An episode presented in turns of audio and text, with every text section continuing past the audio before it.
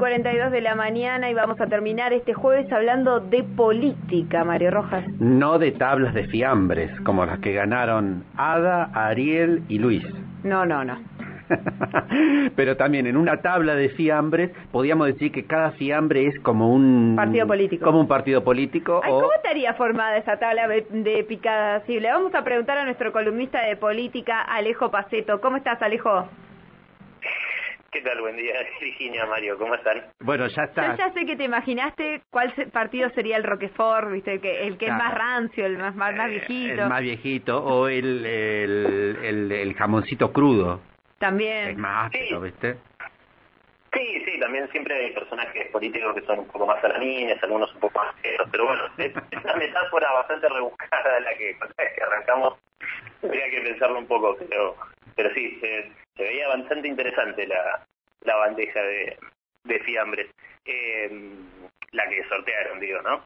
La de la de la política. Pero pero bueno, pensando un poco en lo que en lo que pasó esta última semana eh, y como también otras veces hemos dicho, el año recién arranca en marzo o el año, digamos, arrancó en marzo realmente. Siempre, siempre decimos que por ahí el punto de arranque oficial es el inicio de, de sesiones legislativas, pero ya marzo que pasó un tiempito se va delineando un poco lo que lo que se va a venir en el año y, también siempre teniendo en cuenta que, seguimos en un tiempo bastante particular eh, y en ese sentido algunas situaciones o algunos hechos eh, que tuvieron bastante rebote periodístico me parece que eh, van delineando un poco lo que yo creo que son los por ahí los tres ejes que puede llegar a tener el, el gobierno para, para encarar el año y, también para llegar lo mejor parado posible a las elecciones, teniendo en cuenta que es un gobierno eh, que lo decíamos en su momento, por ahí para el cierre del año pasado, principios de ese, que tuvo picos muy altos de, legitimidad eh, hace un año, que fue cuando ya pasados unos días, pero se había decretado el comienzo de la pandemia, eh, la verdad es que la, la aprobación, la imagen positiva que tenía Alberto Fernández era altísima, hoy por hoy no cuenta con los mismos niveles de imagen positiva y de aprobación, teniendo en cuenta que, bueno, pasó un año y todo lo que pasó en este último año, eh, entonces tiene un poco de...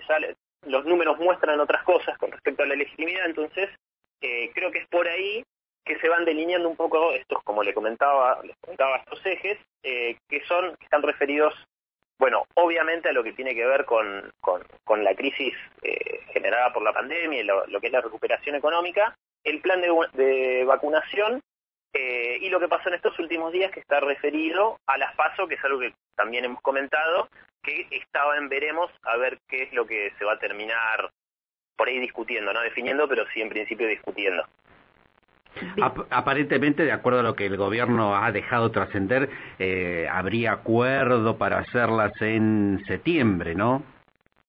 Sí, sí, eh, lo que sucedió en concreto, que, ustedes lo han comentado, que, fue la noticia, bueno, hubo una reunión que en realidad estaba vinculada, estaba vinculado a un, programa de, ampliación de, financiamiento de obras entre eh, el gobierno nacional y la provincia de Buenos Aires y por eso había habido una reunión a la cual habían estado convocados eh, referentes de la oposición como, como Jorge Macri y Cristian Ritondo. Y bueno, luego de esa, de esa reunión, en la cual sí hubo conversaciones de a modo informal sobre, bueno, qué es lo que vamos a hacer, eh, o digamos, tenemos que debatir en el Congreso qué es lo que va a pasar con, con, con las PASO. Eh, bueno, generó, eso generó un, un rebote bastante importante y sobre todo un, un movimiento eh, al interior de, la oposición. La situación es que sí, digamos, creo que ahí el gobierno lo que hizo fue una jugada estratégica, que es esto, generar ruido interno en la oposición eh, y por ahí hacerlos quedar a, Jorge Macri y a Cristian Ritondo como que ya se estaban adelantando en las negociaciones.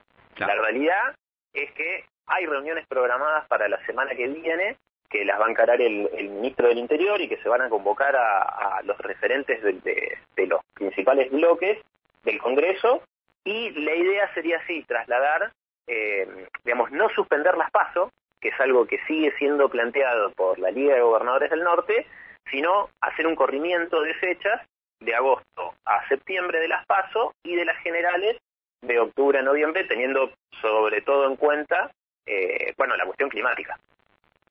Claro, se supone que ya para septiembre eh, no va a ser tanto frío y va a permitir en los lugares que se vota, va a permitir airearlos y tener un poco más de distanciamiento. Eso es la, lo que se supone, ¿no?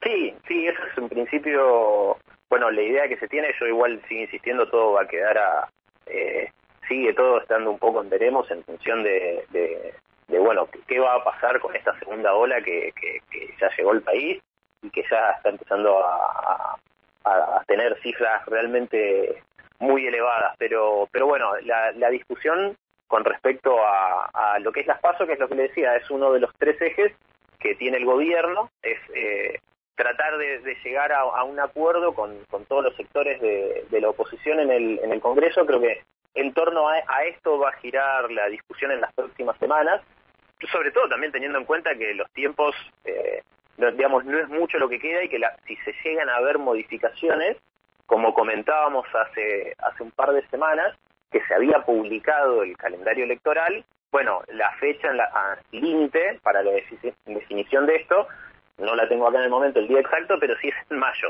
con lo cual eh, queda un mes, básicamente, para, para decirlo de esta manera, queda un mes en los cuales el Congreso va a tener que definir qué va a hacer efectivamente con, con la fecha de, de las elecciones.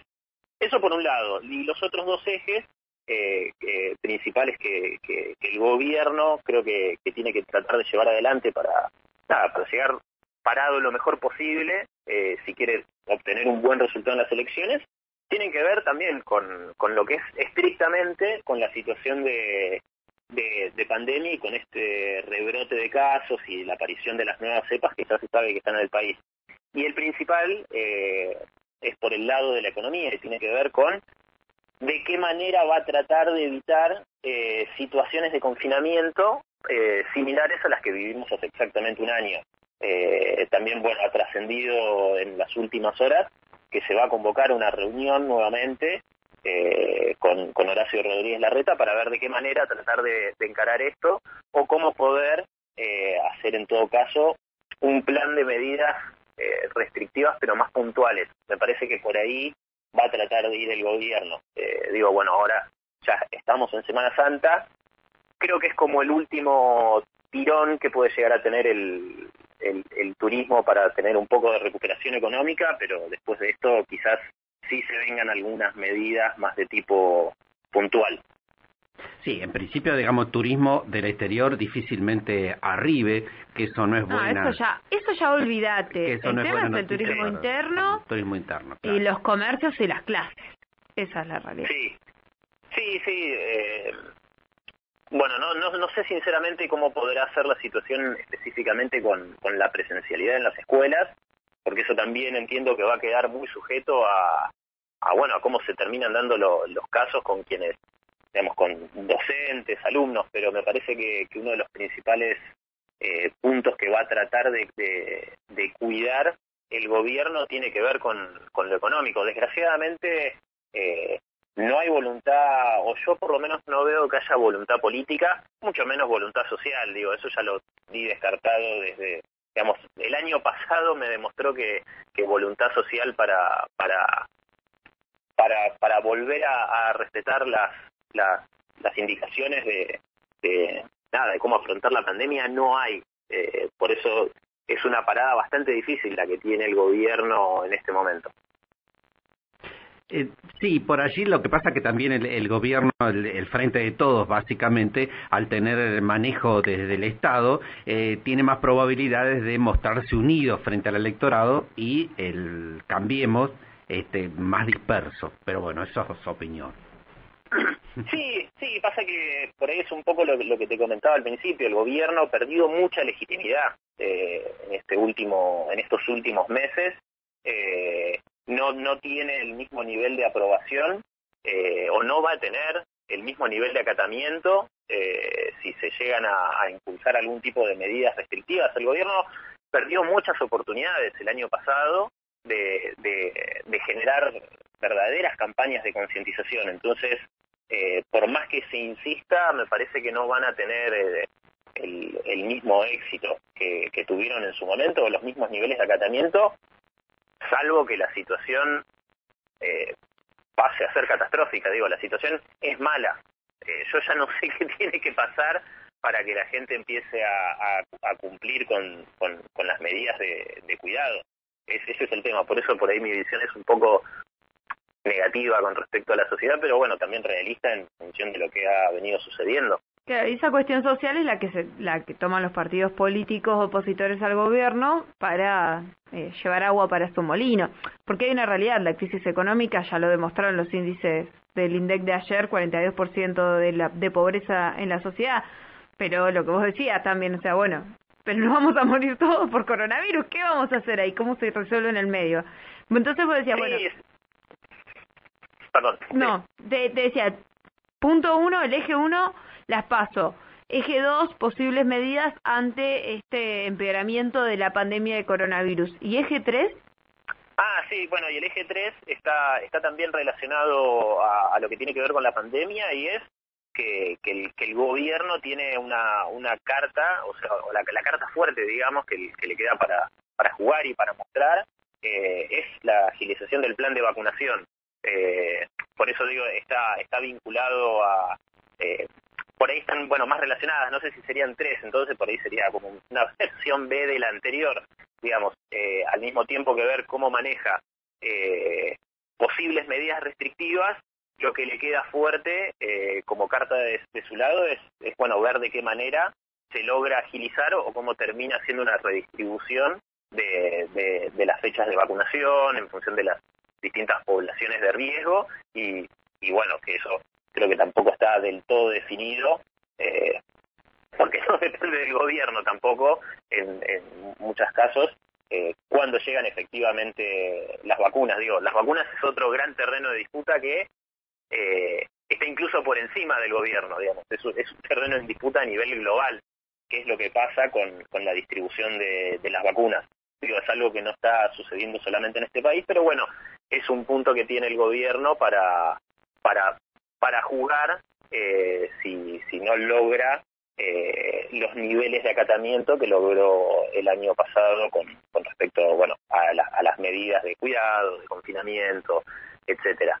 Va a ser eh, interesante, ¿no? Dentro de unos años estudiar cómo todos los países del mundo, bajo la misma situación, que es la pandemia, la crisis económica, la falta de vacunas, tuvieron distintas situaciones políticas dentro, porque en Chile, a pesar de toda la revolución social que hay, hay acatamiento. En Francia cerraron todos, todo. Macron cerró todo. Acá llegas a cerrar algo y se pincha, porque es así, no sé cómo decirlo de otra manera más elaborada.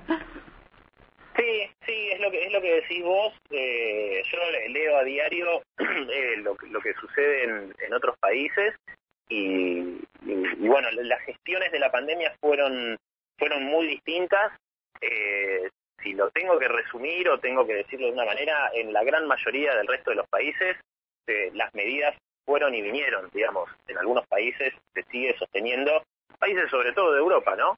Eh, con lo cual muchas veces viste las comparaciones son muy convenientes según quien quien las haga pero se hay medidas que nunca se dejaron de, sostener. Eh, digamos la, la, la, restricción horaria para para bueno para los para los comercios o en la noche se fueron se fue yendo y viniendo digamos con, con el tema de la presencialidad o de las modalidades eh, en los centros educativos. Y también además de eso estudiar, que ya muchos vienen analizando esto, que es la falta de cooperación también entre los países con respecto a, a, a, lo, que es eh, la distribución de las vacunas, las cuestiones fronterizas. Pero bueno, es un aprendizaje que también se está teniendo en el, en el, en el camino, ¿no? Totalmente. Alejo, muchísimas gracias por favor, ustedes buen fin de semana. No, eh, eh, eh, y si yo te quiero discutir todo lo que dijiste, ¿por qué medio lo hago? Está prohibido. Hasta la semana que viene que volvemos a hablar, ¿eh? eh medio para que lo pase, decís, el Twitter, claro. arroba el Colorado. Ahí está, arroba el Colorado, van y le discuten todo lo que acaba de decir nuestro columnista de política, Alejo Paceto. Gracias. A ustedes. Bueno, ya lo dijimos. Alejo Paceta, nuestro columnista de política.